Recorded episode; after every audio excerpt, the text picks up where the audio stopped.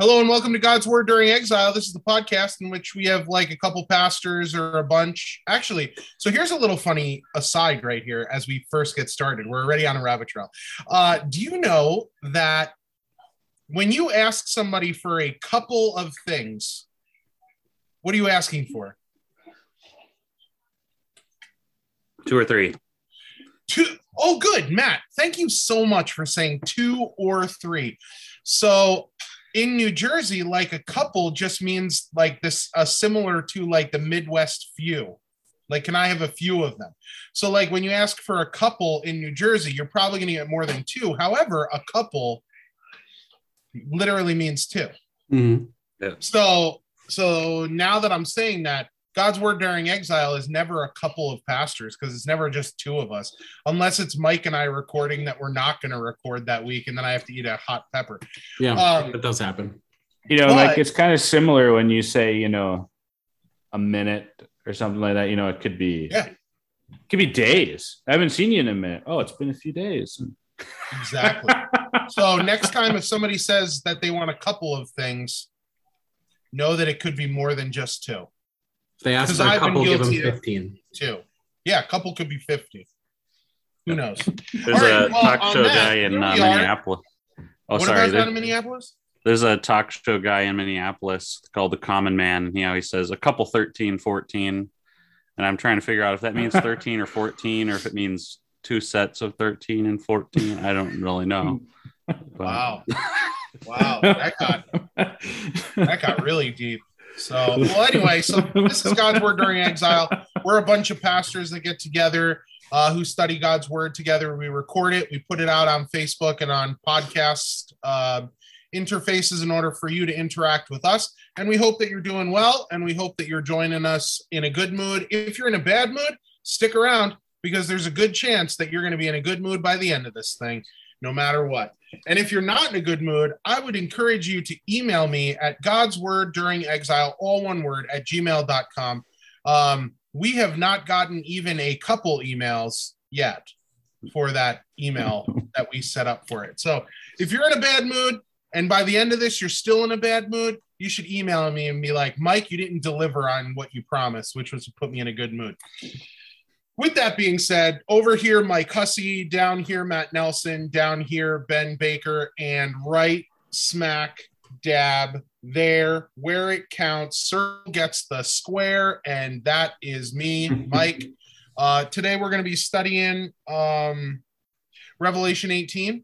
Uh, we got through like the first four verses, but I think we're going to ask Ben to start in verse four and read, even though last time I think we got through verse four. Uh, and then we're going to talk through this warning um, of judgment. But before we get there, I would love to ask Mike to open, oh no, Matt to open us in a word of prayer. All right, let's pray. Lord, we thank you so much for bringing us together once again. And uh, we come in with uh, lots of needs and hurts and pains, uh, baggage from this world. Um, Lord, we uh, we encounter troubles all over the place, and we even contribute to them with our own sins. And and we recognize, Father, that we need forgiveness, we need healing, we need help, and so we pray that you would give that to us today. And we know that you promise to do that through your word, and that your Holy Spirit is always at work when your word is is read and shared, and um, and that you are always answering when we pray in Jesus' name. And so we do gather in the name of your Son, Jesus Christ, the Lamb of God, who takes away the sin of the world. Amen. Um, all right, Ben, will you read for us? Yeah, so on verse four through the end of the chapter. Yep. All right. So reading from English Standard Version, starting in verse four of Revelation 18. Then I heard another voice from heaven saying, Come out of her, my people, lest you take part in her sins, lest you share in her plagues. For her sins are heaped high as heaven, and God has remembered her iniquities. Pay her back as she herself has paid back others and repay her double for her deeds. Mix a double portion for her in the cup she mixed. As she glorified herself and lived in luxury, So give her a like measure of torment and mourning, since in her heart she says, I sit as queen, I am no widow, and mourning I shall never see. For this reason, her plagues will come in a single day death and mourning and famine, and she will be burned up with fire. For mighty is the Lord God who has judged her. And the kings of the earth who committed sexual immorality and lived in luxury with her will weep and wail over her when they see the smoke of her burning. They will stand far off in fear of her torment and say, Alas, alas, you great city, you mighty city Babylon, for in a single hour your judgment has come. And the merchants of the earth weep and mourn for her, since no one buys their cargo any more cargo of gold, silver, jewels, pearls, fine linen, purple cloth, silk, scarlet cloth, all kinds of scented wood, all kinds of articles of ivory, all kinds of articles of costly wood, bronze, iron, and marble, cinnamon, spice, incense, myrrh, frankincense, wine, oil, fine flour, wheat, cattle and sheep, horses and chariots, and slaves, that is, human souls. The fruit for which your soul longed has gone from you, and all your delicacies and your splendors are lost to you, never to be found again. The merchants of these wares who gained wealth from her will stand far off in fear of her torment, weeping and mourning aloud.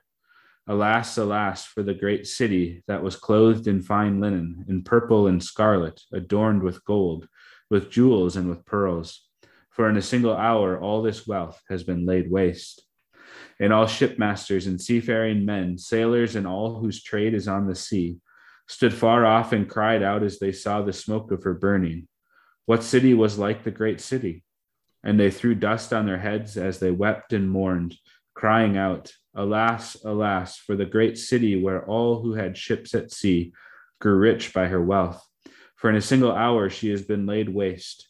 Rejoice over her, O heaven and you saints and apostles and prophets, for God has given judgment for you against her. Then a mighty angel took up a stone like a great millstone and threw it into the sea, saying, So will Babylon, the great city, be thrown down with violence and will be found no more. And the sound of harpists and musicians, of flute players and trumpeters will be heard in you no more. And a craftsman of any craft will be found in you no more. And the sound of the mill will be heard in you no more and the light of a lamp will shine in you no more, and the voice of bridegroom and bride will be heard in you no more. For your merchants were the great ones of the earth, and all nations were deceived by your sorcery. And in her was found the blood of prophets and of saints, and of all who have been slain on earth. Here ends the reading. Mike, you're not going to respond? Thanks be to God. Here we go. Sorry, yeah, Nelson dropped out when I looked up and Matt was gone. lost, lost one. If he comes back, we'll let him back in, and then whatever we're talking about, we'll just ask for his wisdom on the passage without giving him any cues. We'll just put him on the Oh, spot. All right. So, uh, one of my very favorite things about the book of Revelation is how often I'm reading through it and I get reminded of passages in the Old Testament. And my mind is just brought back to either the promises of God or to events that happened and things like that. And as we read um, verse five here, which is where we're going to get started today, uh, my mind actually went to two Old Testament passages. The first line says, For her sins are heaped as high as heaven. Uh, not really a great compliment for Babylon. I mean, that's not a good thing that your sins reach up to the heavens. But there's another part, of scripture where there's a, a great city that talks about making a name for themselves and reaching up to the heavens. And, and Babel tries to do that in Genesis chapter 11. They try to make that name for themselves, build that great tower. Um, and I love kind of the kind of the humor of Genesis chapter 11, where God decides he's gonna he's gonna come down and see what's going on as mankind is trying to build this giant tower that reaches all the way up to him, and he can barely even see it. But it appears what uh, what Babel couldn't accomplish in their tower, Babylon here has accomplished and reached the heavens um, with her sins. Um, so that's a pretty nasty proclamation we've got about Babylon there, isn't it, guys? Apparently, we need Yeah, Nelson. No, I would no no no. Apparently, we do need Matt. I would uh yeah, I would agree. That is uh, a very interesting um, thing to bring out and to kind of compare and contrast the two. Um, what do you think it is that the sin had accrued so much that it did tower that high? You think that's just the end of like what do you what do you think the reasoning behind that is? Well, I mean, the kind of the contrast that I'm seeing between the Genesis 11 passage and this Mhm. is the the greatest works of man could never never achieve what they were looking for in, in reaching that status and giving themselves that name and becoming like God. Um, but the one thing they did have and they were really good at is wickedness and sin and filth and deplorable things. And so it outweighs it. It's another one of those points in scripture where it's like, hey, clearly there's no chance you can you can save yourself here, right? I think I threw Ben for a loop talking about the Tower of Babel. He's like Yeah, pulling I- books I- out from everywhere. I think so too. I mean, he's trying to compile, which means that whatever he comes up with is going to be a bombshell. That's true. right? But I mean, don't you, thankfully- don't you think, yeah. How do you feel about that, Matt? yep. Can you uh, just give us your insights on this passage? Um, yeah, that's uh, totally agree. Welcome because back, Mike man. was just sharing how heretical uh, he was being, and we were trying to stop him. And now you came in and you affirmed him. So this is going to be a rough, rough I, I should have known better. Yeah. No, actually, Mike was making a pretty cool comparison where he was talking about, you know, Babel in Genesis 11 and comparing it to um, what we're seeing here with uh, the issues kind of stacking up all the way to heaven. Hmm. So I, I think that that's an interesting thing to bring up, you know, in verse five, right out of the gate, where it says, For her sins are piled up to heaven. That's uh, Not good. Yeah, not good. Well, and to make it even worse, that second half of verse five says God remembers her iniquities, which Ben I know has some really good insights on what it means that they're remembered. But that also drew my mind back to the Psalms. One of my favorite uh, Psalms, Psalm 130, uh, verse three. If you, Lord, kept a record of sins, who could stand before you? And then four. But with you there is forgiveness, right? If God is remembering your sins, there there is no standing before Him, and He is remembering and seeing the sins of Babylon, and that's why she's fallen. You know, they are not forgiven because uh, forgiveness of Christ has been rejected here by all those who who bought into the lies of the beast, followed after the dragon. And for those of us who recognize how high our pile of sins are, it is the most incredible thing to be able to say, like with Romans 8, that there is no condemnation for those who are in Christ Jesus. And to know that as big as that pile of sins is, that God has, because of Jesus' substitution in our place, He has looked at all of that and looked at us and said, innocent. Yeah, I mean, what an amazing. Oh man. Super Flutie's back again. it's football season. Can you please at least get him in like a Chargers uniform? You don't have to go with the Bills, but why the Patriots? Hmm. Well, I mean, one because Patriots are Americans te- America's team, um, but two, uh, I'll yeah, I'll see if I can uh, Photoshop something on that. You know, I probably after saying that, I might get some hate email to God's word during exile, all one word at gmail.com uh, over that comment of the Patriots being American America's team. So- Maybe we need to put up a poll under this video. Which football team is America's team? Buffalo Bills or Everyone Hates You? Those are the two options. Buffalo Bills. Wow. I didn't even know they were in the running, to be honest. yeah, no, they're at the top. I'm telling you. Ben, did your research uh, yield any good results there?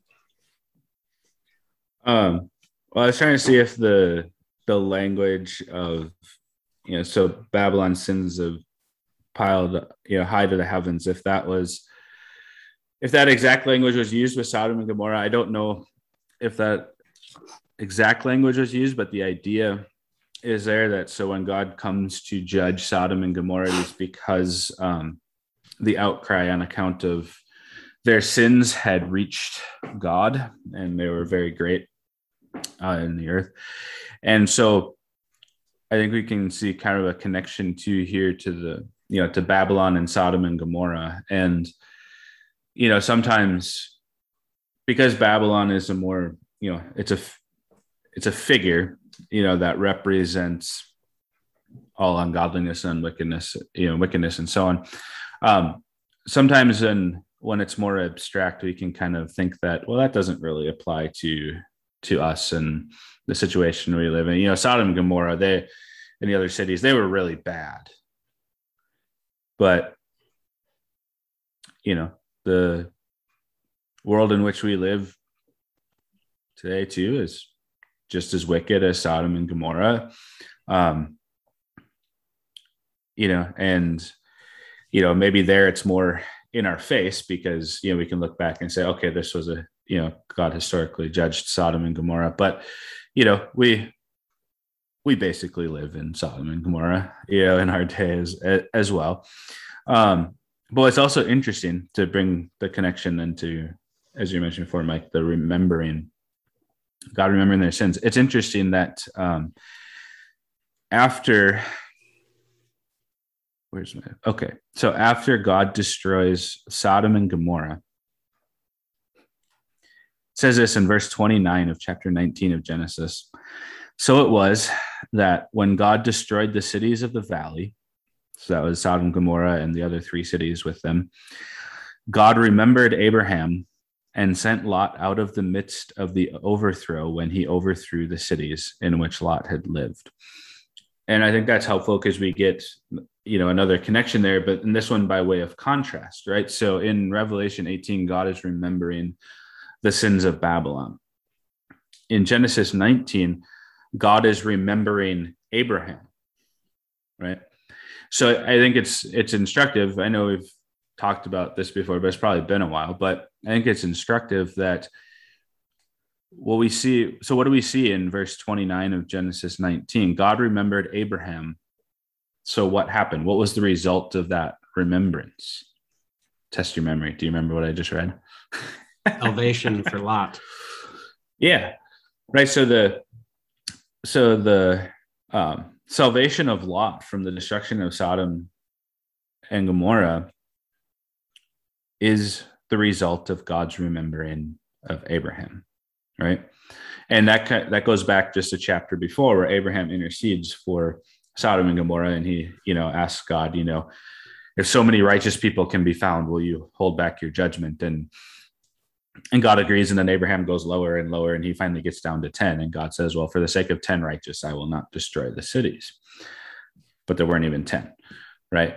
But he saves Lot because he remembers Abraham. So for God to remember his promises, right? To remember his mercy, the, the things that he promised to Abraham and to his people is for God to act in mercy and in salvation, right? So we see this again in Exodus when Moses intercedes for the people of Israel after they had just uh, been worshiping at the golden calf, worshiping the golden calf, right? God's ready to wipe them all out, and Moses intercedes for them, and he pleads with God to remember the promises he made to Abraham, Isaac, and Jacob.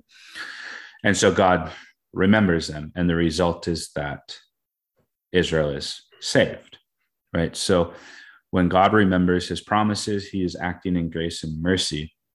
So this would be parallel to then when God forgets our sins, right? So it's not as if you know God actually forgets anything, but for him to forget our sins is to not count them against us, right?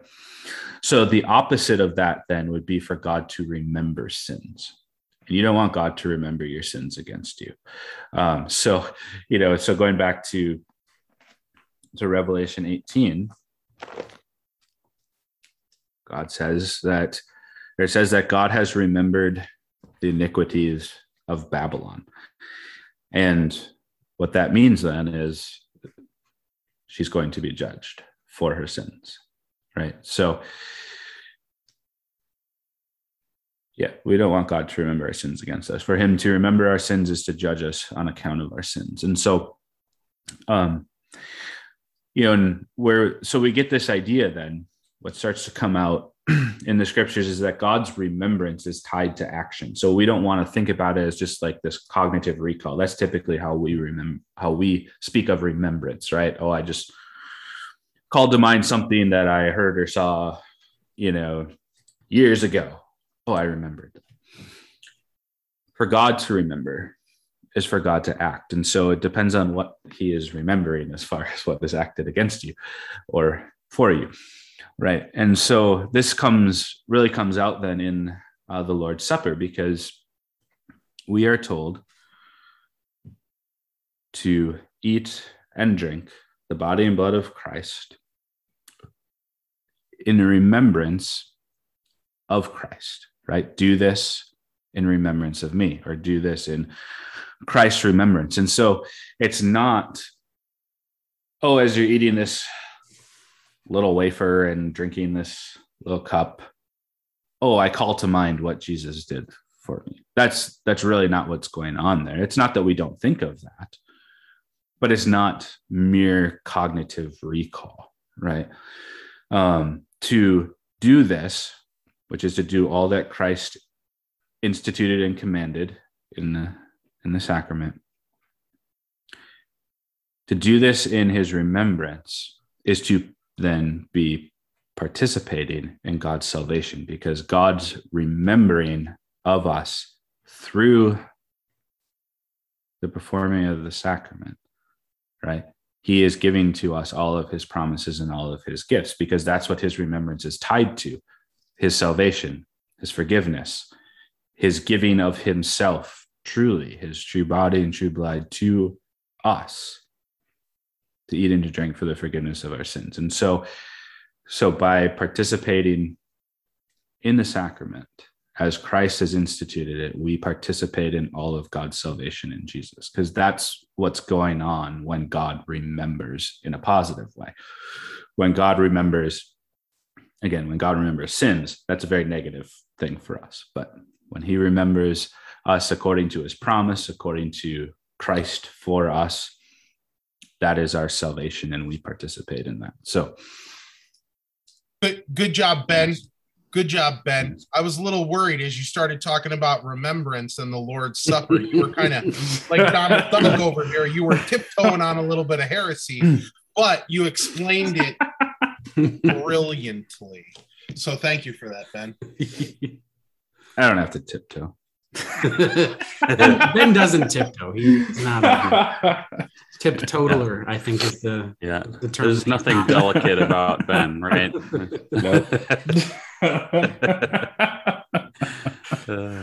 it's an amazing thing to think about, though, that uh, what we have in the Lord's Supper is not just warm, fuzzy feelings or some mental exercise or just, you know, some imagination game.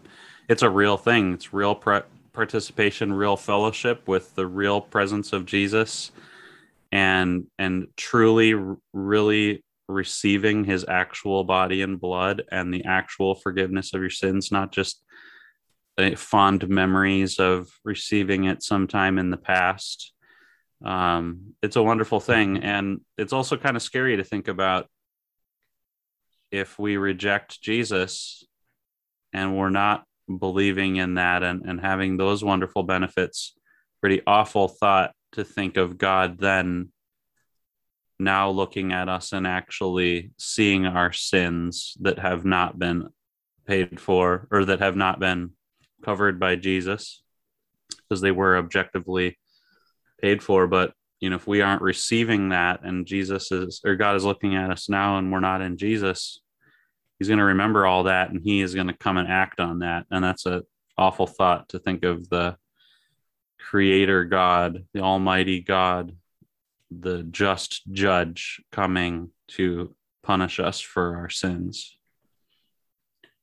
Yeah, and that's the whole point of the of the warning too that St. Paul gives in regard to the Lord's Supper when he warns against coming in an unworthy manner, because what you are doing is an actual participation, regardless of you know whether you come in faith or unbelief, it's still an actual participation. It's just to come in faith is to participate in the benefits to come in unbelief is to participate in god's judgment and so it is again, far more than just this surface level kind of thing. It is an actual participating either in God's salvation or God's judgment in that way. So let's roll on into verse six then and start looking at the kind of the proclamation of the judgment that's coming. Um, I don't know about you guys, but when I read this, it actually brought my mind back to another passage in in the Old Testament, um, one that was drilled into my head. I guess shout out to uh, Brad Pribino at the at the seminary, right? Uh, Brad, if you're listening to this, uh, somebody will buy you a Zot or something. I'm not sure. Uh, but uh, as we get to the end of verse six, it says, "Mix a double portion for her in the cup she mixed." And I thought about this other double thing in Holy Scripture, Nachamu, Nachamu. You guys remember where that is, the Hebrew? Nachamu, Nachamu. um, Comfort, Is it- comfort. Isaiah. The, yeah, it's in the Isaiah. Isaiah Uh, 40. Yeah. Yep. Yeah. So you've got kind of this this contrast, right? Um, comfort, comfort. You've got this double portion of comfort that comes to Israel as God remembers her and his promises. Um, and you have this double portion of judgment poured out upon Babylon as he remembers her iniquities. So kind of a kind of a cool contrast and connection then with that Old Testament passage.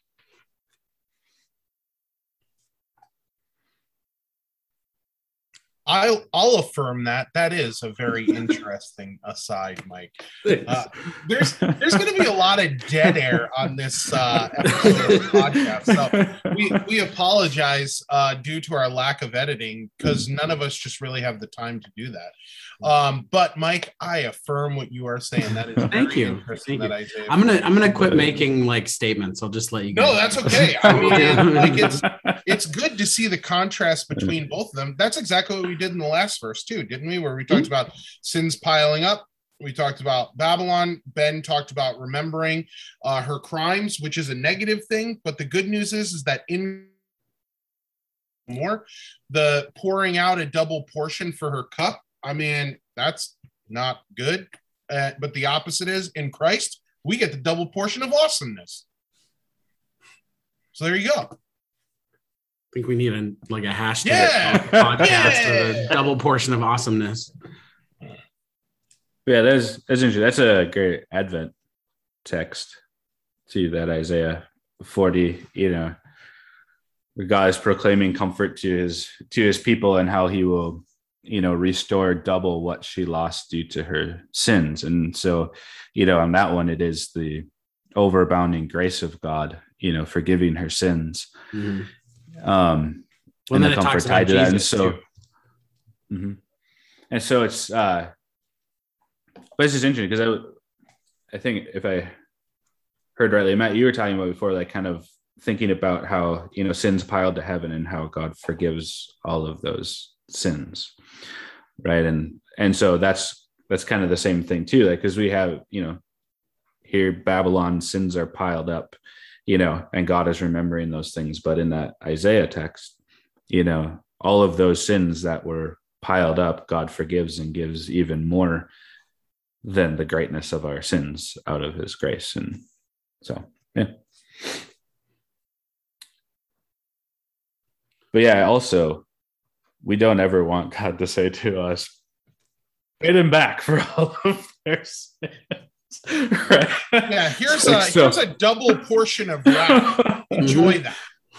So, in the way that you have sinned against God and against people, now it returns upon you. Like that's not a place that uh, that you want to be either. Uh, should we see Revelation 18 6 as a is, is teaching karma then? Is that that's what this is, right? That, that whatever you do kind of comes back, you do bad things, it comes back on you, right, Ben? That's what it is. Well, Oh, yeah. there it is. Spot on. Spot on, gentlemen. Heresy for the day, folks. You got to get it in there somewhere. Ben tiptoeing on the great way of explaining communion, and then Mike full bore, just straight on through, full in a china shop now, talking about karma. Nice one. Nice Well, one. karma is, you know, it's impersonal, right? It's kind of this idea of just like impersonal forces that that work on on you, whereas you know, with this, this is God's action in particular, and you know, but we see also God's justice, right? And so, you know, as he says, you know, vengeance is his, he will repay. So God has the perfect record, right? And so when he pays people back for what they have done, it's just, right? And and of course karma obviously has no place for the forgiveness and you know and any of that. And so there's no there's no place for you know someone being uh, the substitute for your sins so that those judgments don't actually come back on you. Um and so anyways but but it is interesting though you know because god does speak that language of justice right? And he and he knows you know what people have done. And if those sins are not um if we do if we have not received the forgiveness of those sins because of Christ's life, death, and resurrection, then the bill comes to us, right? Pay what you owe. Mm-hmm. and yeah, we don't want to be stuck with that bill. so my my karma question wasn't totally out of left field, and uh, and I knew Ben was gonna like kill it and give us good stuff. But I've actually heard somebody use this verse to defend that the Bible teaches about karma. So like some some people out there think that. So th- thanks for shooting that down really solidly, Ben. Sorry to interrupt, well, Matt. I don't know if I understand the teaching of karma really, but from what I do understand, it's we I think we often actually as Americans because it's an Eastern, you know, religious idea. Uh, but I think that we've actually misinterpreted it, and a lot of Christians have adopted it because it seems similar. So, what people might be agreeing to is that if you do evil, evil will return to you, kind of like you get what you deserve, is kind of how it's interpreted. But I don't think that that's actually the idea really with karma. If I if I get it, it's it's uh, that good and evil are in this balance and when there's imbalance that something else will come to balance it out. And so that then if there's too much good then evil should come to balance it out as well. And so it's it's going the other way too and that would reveal especially maybe in that part that it's nowhere near a christian idea because that would never be proper or good. We would never say that that is harmony um, and peace when good and evil are in balance um, with each other. So again, kind I could be the, missed. The yin yang kind of thing, right? Yeah. The, or or like as Kylo Ren grew in strength, so did Rey. Yeah, and I mean even with the Force, which is more of a Buddhist or Hindu idea, it it is actually the the force is based on that too. So then a lot of people have used the force as a idea of of christian thought and it's not. And and we see the battle of good and evil but you'll also notice that when there's too much good going on with the force and everything the dark side is necessarily going to come balance it out it mm-hmm. seems in in the star wars theology you could say. But anyway, a lot of that is tied up in a very different system of thought, and it's not a Christian one. And we shouldn't ever confuse the two because what we're talking about is a a judge, a just judge who is always upholding righteousness and is paying um, people according to their deeds, whether good or bad. And um, and so it's i mean it's a bit of an eye for an eye thing. You you reap wickedness or you sow rip wickedness you will reap judgment right? Um the in in turn as is appropriate. And um so it's not some yeah impersonal balancing thing in the universe. It's actually god um upholding truth and what is right and good. Um bless you know blessing or rewarding good and punishing evil. And so um, there could be a few things that are somewhat similar, but we cannot confuse the two systems of thought. Yeah. And so it's, uh, you know, it's actual wickedness, right? So in the, so with that whole like language of balance in the karmic system, like evil isn't necessarily really evil right? Because if it's in balance with with the good then it it's kind of neutral. And you see that you know again in the in the star wars universe right? The the evil isn't really objectively evil you know like the force isn't it's not objectively good or bad. It's just kind of both. It's almost like it's neutral in some ways you know and the good and evil are subjectively perceived in that anyway so but what we're talking about here is the objective goodness and objective wickedness right Guys, really where do you think- think where do you think Thanos fits into this with the snap? it's a great question. I, Wasn't I that- really think, but isn't that what he is kind of trying to do though right oh Bring balance? so you know so apparently you know star wars and marvel are in lockstep with each other and in the marvel universe thanos was going to bring balance to the universe Well, well, you know that they're all in the same universe, right, Ben? Like they're all under the same umbrella. They're all owned by the same company. yeah i guess they are now Yeah. Mm-hmm. I, yeah, I, pro- I think we probably need to do a like a spin-off podcast where we just talk about the theology of Star Wars and Marvel Universe. And Oh, you know what? That's a great idea. If the listeners want us to do that, you should email us at God's Word During Exile, all one word, at gmail.com. That's a perfect segue into verse seven, I think, right, guys? Sure uh, we've got some comparing and some contrasting here going on, right? First line, as she, being Babylon, glorified herself and lived in luxury. Uh, then God says, for or give her a like measure of torment and mourning. Uh, and then she talks about herself. You know, I sit as a queen. I'm not a widow, and mourning I shall never see. And then again, the kind of the contrasting line. For this reason, her plagues come in a single day. How should we uh, how should we understand kind of verse seven and kind of that back and forth of how she glorifies herself and then kind of meets um, fitting judgment?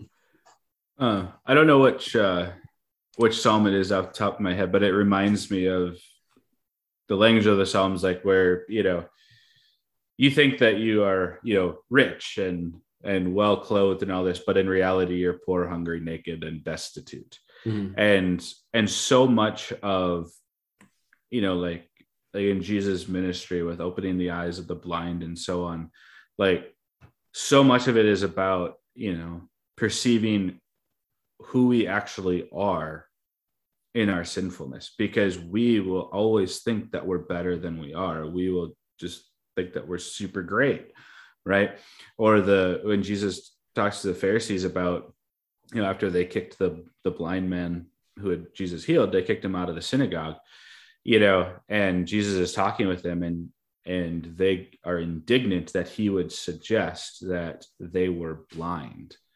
And you know jesus said you know if you were actually blind you would you would have no guilt. But since you say we see your guilt remains. So they had no accurate assessment of themselves. They thought that they could see. They thought they were righteous. They thought they had it all together and what they could not see was their own wickedness their their nakedness their destituteness their need of being clothed by the son of god who was standing in front of them clothed with his righteousness. You know and so much i mean i think you know it just ties in too with all of the you know the prominent themes in scripture of light and darkness and you know you know in enlightenment in that sense like seeing things as god sees them seeing our sin as god sees our sin knowing our need for for christ. Because without that again we just we think we're awesome. It's like the emperor has no clothes right? We think we're going around clad and all this great stuff and it's like no actually you're naked and destitute. That's your that's your sinful state and it's kind of the same thing here with you know with babylon. She exalts herself kind of like also the you know was it like the king of tyre or so on you know i will ascend to heaven. I've done all these great things you know the proud boasts of of you know those who have ruled world empires where they just think that they're the best there's ever been and they have done all this by their own power. And then in a moment often it's all gone. Like we could think of babylon itself right? This you know, this great empire thinking they're on top of the world right celebrating oh yeah, everything's great, even though you know, oh, there's some writing on the wall. Ah, who cares about that? You know, we'll just party it up, all that great, you know, and then in the you know in a single night, it's done, and there's the Median Persian Empire, right? And Babylon has fallen in a single night, right?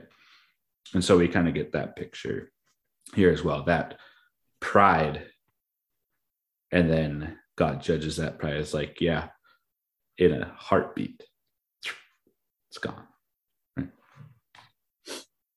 Some of the uh, phrasing that you used is from Revelation 3:17 for you say I am rich I've prospered and I need nothing oh, not sure. realizing that you are wretched pitiable poor blind and naked so you could um, go and check back on uh, listeners you can check back on the letter to the church in Laodicea uh, for some of that idea I'm not sure which psalm you are thinking of there Ben but that, that also I, contrasts I maybe tied those both together but mm-hmm. so yeah. That that church uh, and what's said about Laodicea contrasts is it Smyrna? I think it's the second letter that the church and says, you know, basically in this world you've got nothing, uh, but you're truly rich. And it kind of brings to mind also like um, like the Beatitudes a little bit too. Blessed are the poor in spirit, you know. Um, and I don't remember the exact blessing that comes. You can look it up, Matthew 5. It's really there. Beatitudes are real but it, it reminds you of those things where as you go through the beatitudes the people who are poor in spirit and humble and meek and whatever they don't really look great but god proclaims all these blessings because of what they have in and through faith in, in christ and his finished work and that's that's where true riches are found always is in, is in christ. Reminds me yeah. too of the the call that you know revelation and isaiah talk about to come and buy when you have no money and to be mm. able to buy all these wonderful things. And and that's the picture of the other side of this then the the christian way that those of us who realize we're poor and blind and naked and we have no money we can come and buy all the riches of heaven because of god's gift to us and we have everything and so you've got this you know ironic contrast that I mean, really, she's getting what she deserves, but the appearance of things is that she had everything going well at first, and she was very arrogant. And that's that's so true of our worlds too. A lot of people would think, "Oh, God must love me. I must be blessed, or I must have the right ideas because look at my life. I have everything I need, or that everybody else wants." And and uh, God's really going to flip the tables on on uh, this world and and reveal what's really behind it all that those who have been maybe living in luxury but those who have been you know living in unbelief and wickedness they're going to get what's coming to them in the end. And and vice versa then though we may suffer and seem to have nothing in this world acceptance or wealth or health or whatever it is that god is going to come to us who believe and and give us everything. And it's a beautiful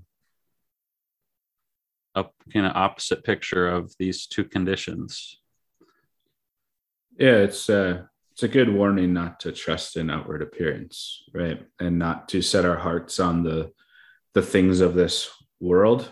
Um, i mean that's in part why jesus says to the rich young ruler or after he leaves sad he tells his disciples, you know, he, he exclaims how difficult it is for a rich person to enter the kingdom of God, right? Not because it's uh, sinful in itself to be rich, but when we have lots of stuff, that tends to be what we trust, right? And we think that everything is great. Um, it also reminds me, pretty sure I have this one right this time Psalm 73. You know, the psalmist he's looking around and he's and all he sees is that he's like oh the way that things look to my eyes, the wicked prosper, the righteous suffer, right? And he's like, Do I do all of this in vain? You know, do I follow, you know, the Lord's commands and live a, a righteous life all in vain? And then the turning point of the psalm is he goes into the temple, right? And so he goes to the word of God, what God has said. And he said that in the sanctuary of God, he perceives the end of the wicked and how God will judge them. and that is really the the turning point of the psalm that answers those questions that he needed to see with with different eyes as it were right not just looking on outward appearance and you know and material wealth and that can often seem to be the case with us too. Um it seems like you know the wicked prosper and the church suffers. And that's the way it is in this age often. Um, but what we keep our eyes on is what god has said concerning the end. That is always where our focus needs to be. Because um, when we're too short-sighted in that when we just look at this world that's when we really get caught up in trusting anything and everything except god and his word right? And we kind of talked about this it was maybe i don't know if it was last week or time before but you know we we get caught up in the moment and we start looking to you know our rulers and authorities to you know to come and save us or we think that we'll be saved by starting you know revolutions and and insurrections against the current you know uh, powers in authority. And we think that by these things that we will save ourselves basically. And we can be even so deluded as to think that these things are what god wants us to do when his word says very clearly other things you know.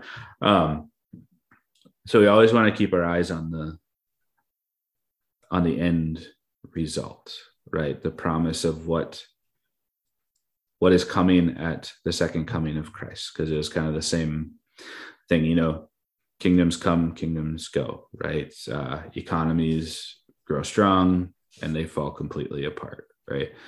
Um, we don't want to trust in those things but the church remains because christ remains. And when christ comes again we receive all good things in him. And so that is the the task and the challenge before the church is to keep her eyes god has said and to hold fast to that word willing to suffer the loss of all things in order to retain christ and his word because it doesn't matter how much we lose in this life. That doesn't, I'm not saying it's not painful. I'm not saying there isn't a cost there, but ultimately speaking, it doesn't matter because what is it that we receive when Christ returns? So they, so they kill us and take a, and we lose our bodies, right? Well, Jesus comes back and says, yo, here's your body back. Cool. You know, uh, we lose material wealth and, and so on and so forth, right? Jesus comes back and says, oh, here's the new heavens and the new earth right? Um, but if we lose our souls because we're trusting in all this other stuff and we have lost christ then all that remains is that terrifying judgment that is coming on babylon. And so so we need to have our eyes rightly open and our focus on the right thing. And it cannot be that we value our own comfort and material well-being and our own ideas of what looks like you know success and victory and so on. Um, nor can we care so much about being liked by the world around us that we give up christ and his word. We can never ever do that. Everything else will be restored to us when jesus returns but if we give up christ we got nothing all we have then is the fleeting wealth and influence of this age, which is like shown here. It's gone in a single day, right? That will be restored to us are are as it says poetically double, or in other words, so much better than anything we could have here because they are going to be pure. They're going to be without any of the flaws and corruptions and they're also going to last forever. Moth and rust are not going to be able to destroy those things, and we'll be able to enjoy them forever. So, if there's anything you love in this life, in this world, um, and maybe it seems really tempting right now, recognize that that that is a fleeting thing that's corrupted and it will not bring you happiness. But if you are patient and you trust the Lord and you're willing to to let him lead you home, he's going to bless you more than you could imagine with things so much better than any of that. And um, and he'll take care of you. And so we can trust in that. And that's such an encouraging thing. I was just talking with our bible study group and we were praying for a lot of people that are just in really tough situations and are suffering right now and the fact is is a lot of these people are never going to get better. Maybe they can fight for a little bit longer and prolong their life or ease their pain a little bit but ultimately they're going to they're to die. They're going to fade away and die. And and yet we don't have a hopeless situation. We we have tr- a true hope that that god is going to take care of us and bless us uh, in the end and uh, what a wonderful and, and not only to piggyback on that matt too as believers um healing is a guarantee whether it happens right. on this side or on the other and that's mm-hmm. something that i think we need to constantly be reminded is that that healing for a person who is a believer in Christ is a guarantee. There's it, you will not have to suffer with it anymore. So yeah, we have a Thursday night service where we specifically pray for those situations as well. And and a lot of times we pray that people will, you know, come to the knowledge of Christ so that they realize that what they're dealing with is not the end of what they have to carry for eternity, but that they have a chance to be completely healed, whether it happens here or on the other side. So. I think that all this. Oh, were you going to jump in here? Oh, go ahead. Go. I was just going to lead us into verse eight if you want, if you're ready to. Oh, um, I was just going to um, to say along with that too that all of this, like knowing the knowing the end, right? So we know the end of the wicked, right? So this should also then be a driving force in the church to preach law and gospel to all nations, right? Both the you know the preaching of John the Baptist, right? Repent for the kingdom of God is at hand, because that is true, right? Jesus could return at any time. And so his kingdom is uh, the fullness of his kingdom is always near.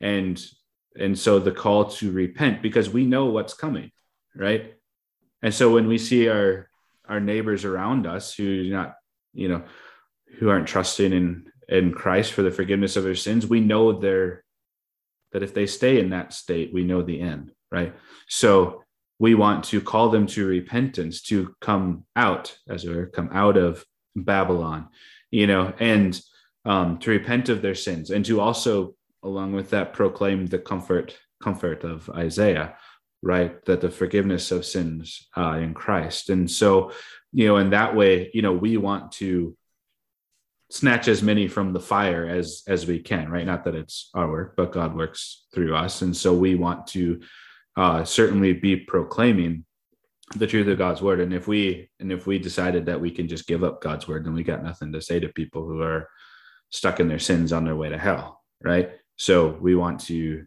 so this drives the mission of the church, you know, wake up, right? Wake up, O sleeper, right? Uh, realize that you are poor, naked, and destitute, um, but that Christ has come that you may be clothed with his righteousness and forgiveness, right? So, so knowing the end should drive the mission of the church to preach God's truth, both law and gospel, and to not compromise on that truth because that's what people need, right? We're not doing anybody any favors when we play fast and loose with God's word and we decide that we should be just like the rest of the world that is going to hell. What sense does that make, right? Then we're no longer a light shining in the darkness, right? We have just become the darkness. So, anyways. I don't have a lot to say about this that you haven't or that we haven't already said, but I just want to then draw our attention back to verse eight that this is um, this is the final end that we're talking about that we see here. This for this reason, her plagues will come in a single day.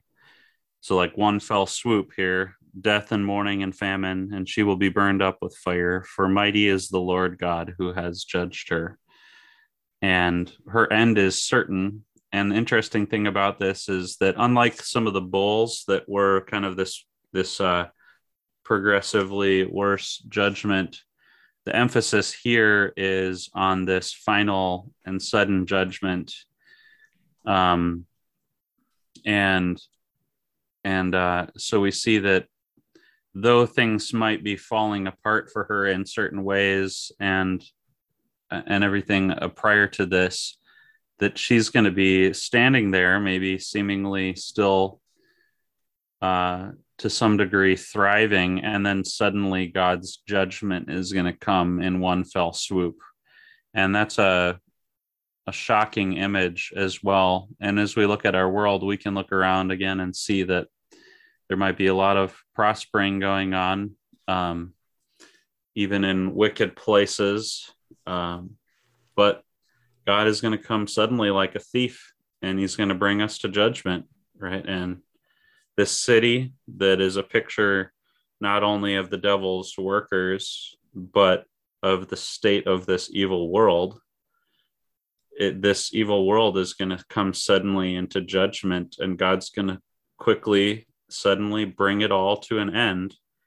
And he is the mighty Lord God and judge who's going to bring bring this world to judgment and we ought to be ready for that and and uh if we are living in open sin unrepentant sin let this you know be our wake up call that god is going to come um, when we're not expecting it and bring us to judgment. And we ought to re- be afraid and repent at this point, call out to Him. And also, for those of us who are trusting in Him, uh, we can see that though this world is evil and seems to be succeeding and might be tormenting us, uh, that it, it will be brought to an end. And I think of, you know, some of the things specifically going on lately, and particularly I just had the situation in Haiti come to mind with all those missionaries, including children that were kidnapped. You know, God's gonna God's gonna bring that kind of stuff, that kind of garbage and wickedness. He's gonna bring it to an end, and He's gonna judge all who would persecute His church and and all who reject Him.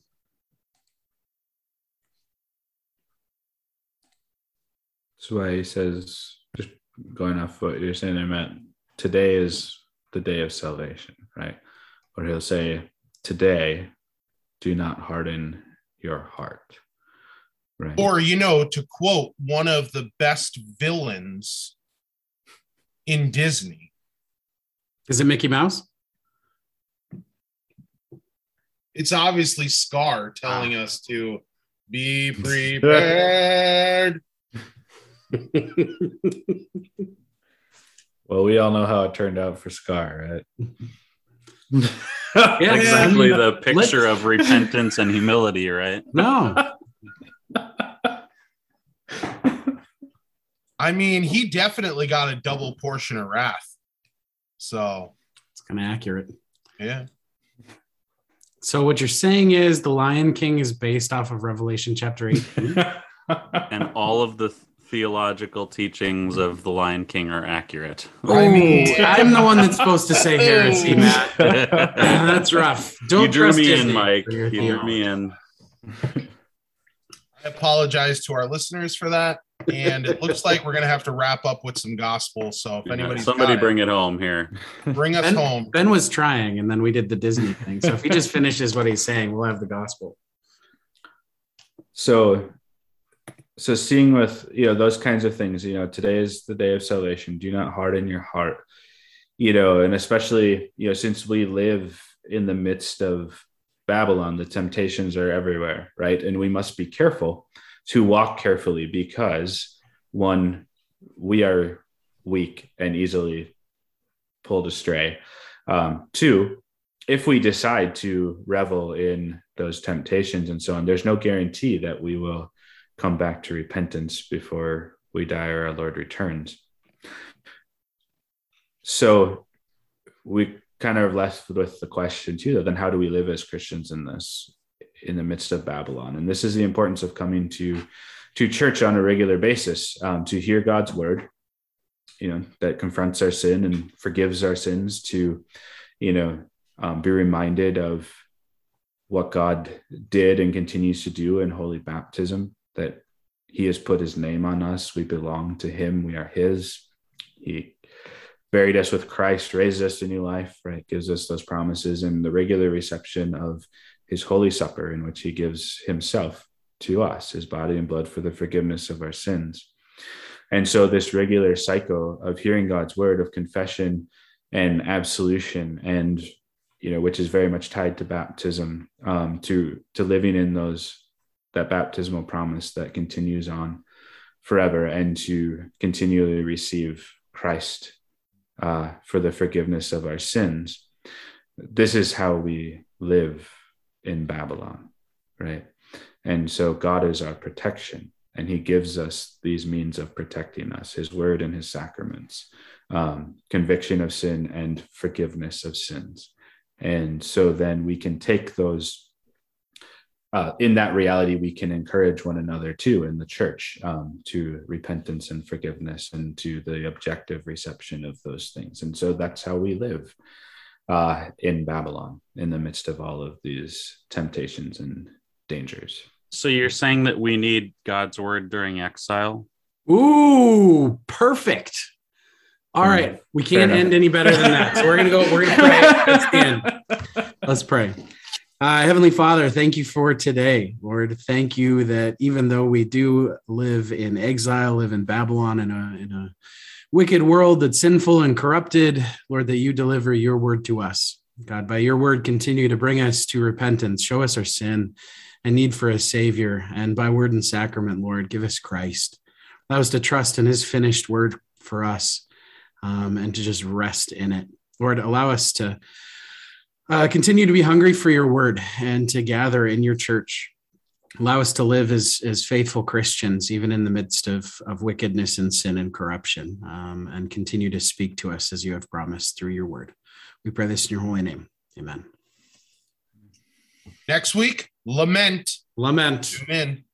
Not lemons. It's close though. See you later.